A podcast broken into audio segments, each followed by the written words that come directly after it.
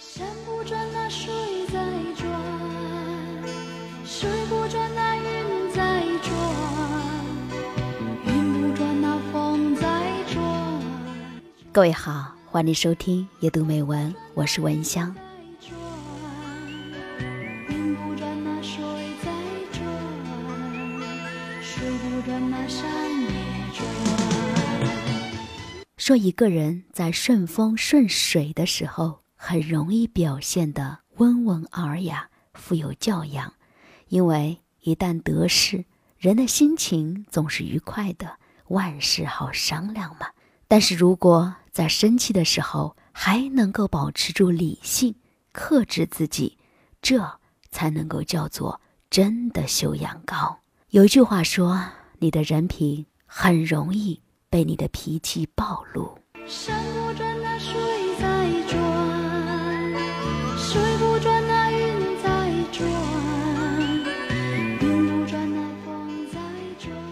比如说王熙凤在贾母面前，她总是洒脱自然、落落大方，能够说出一连串的妙语连珠，逗得老人家是前俯后仰，好不开心。可是底下要是有什么人惹得她动怒生气，立马是翻脸，手段之毒辣，嘴舌之锋利，一万个男人都比不上。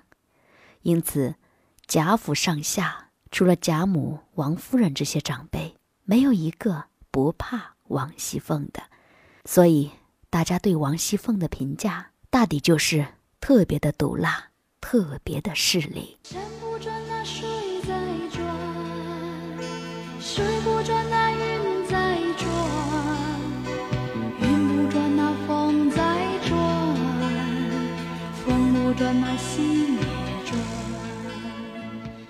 吕氏春秋》当中记载，要考察一个人能否担当大任，有几种方法，其中一个就是怒之以厌其节，故意激怒他，观察他表现出来的品德节操，他是破口大骂，还是沉着隐忍，是斤斤计较，纠缠于坏情绪，还是很快就忘怀得失，是将过错。喷洒在别人身上，还是只在自己身上找原因？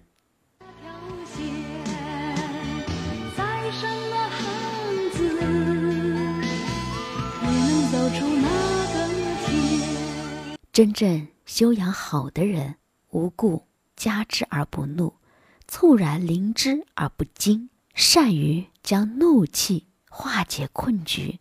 一旦生气，就要逞凶作恶的，不是显示出你的威严，而只是败光了你的人品。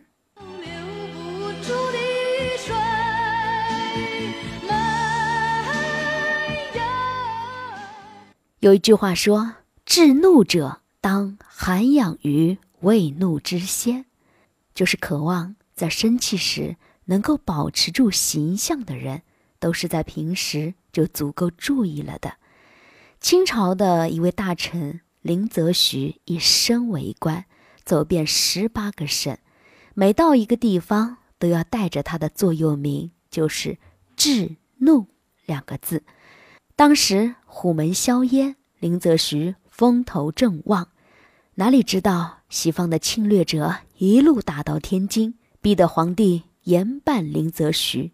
听到皇帝的圣旨，林则徐悲愤莫名，吩咐家人收拾行装，准备离开广州。他指了指卧室里的制怒横幅，对夫人说：“把这个也带上吧。”夫人问：“比这贵重的都还没带，你带这个干嘛？”林则徐回答：“这件最宝贵，我办事数十年，时时都记着它。如今老了，还要靠它养生呢。”。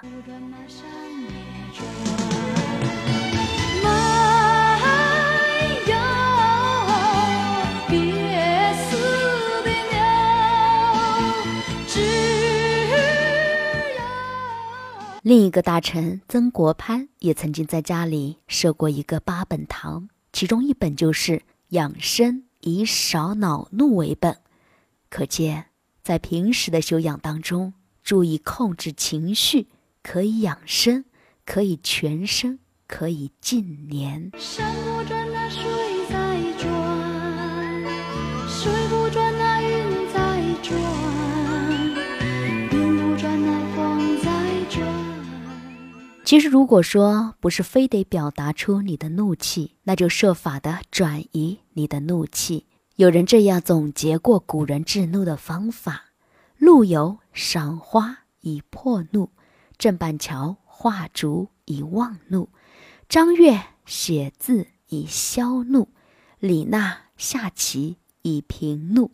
如果我们没有那么多的高雅爱好的话，那就去做做运动，将一身乱糟糟的精力发泄出来。而不管你以任何的方法平息愤怒，根本的原则都是不能够将你的怨怒发泄到无辜的人身上。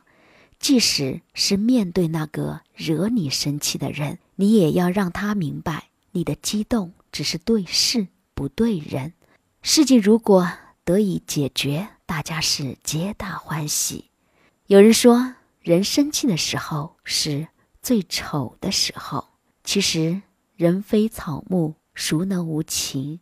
涵养高如林则徐、曾国藩这些人，也难免有动怒之时。也许我们能做的，是在自己脸色难看的时候，就不要再让人觉得自己说话难听了，宁愿沉默，也不要出口伤人。即使是盛怒、非常怒的时候。也不要爆粗口，这就是最佳的人品。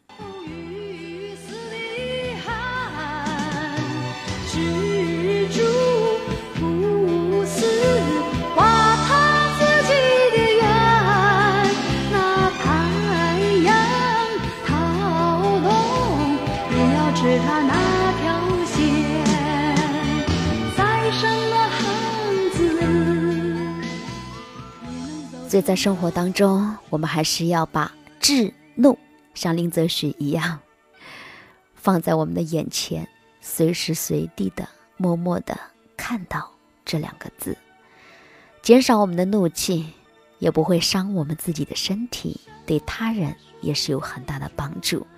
正如这句话：“你生气的时候，是暴露你人品的时候。”所以呀，消消气，各位。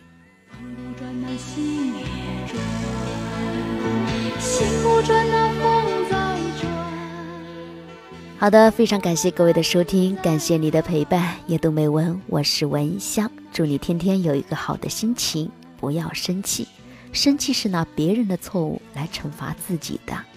我们下期的节目再会啦！你也可以加入到微信的公众号“夜读美文”或者拼音文香九九幺八。依然祝福各位，愿你所有的美好都能够如期而至。没有钻不出的窟窿，没有。